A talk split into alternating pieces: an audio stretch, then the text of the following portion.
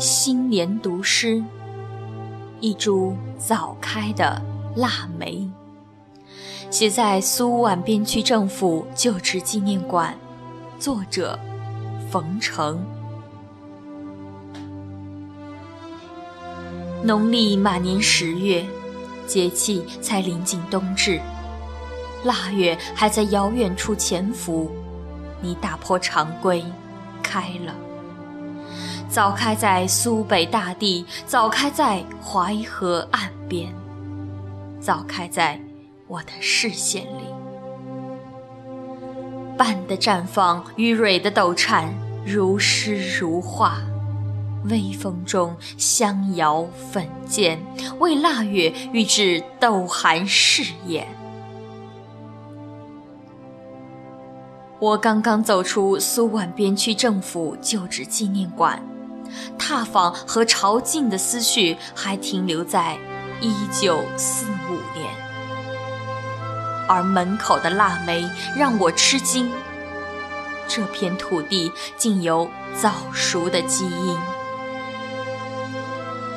在当年阴霾中国的大地上，共产党人开辟了这块试验田，建立地方自治政府。推行民主政治，真正让人民当家作主。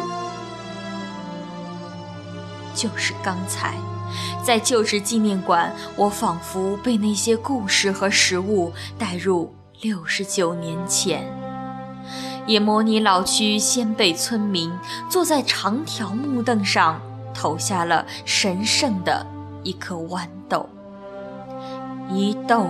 一票，民选当家人，表达自己的信任和意愿。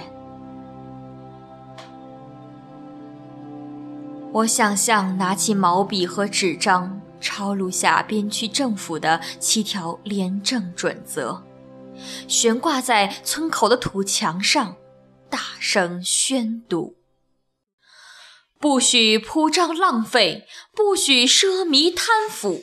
心系黎民，人民至上，依法行政，为民谋利。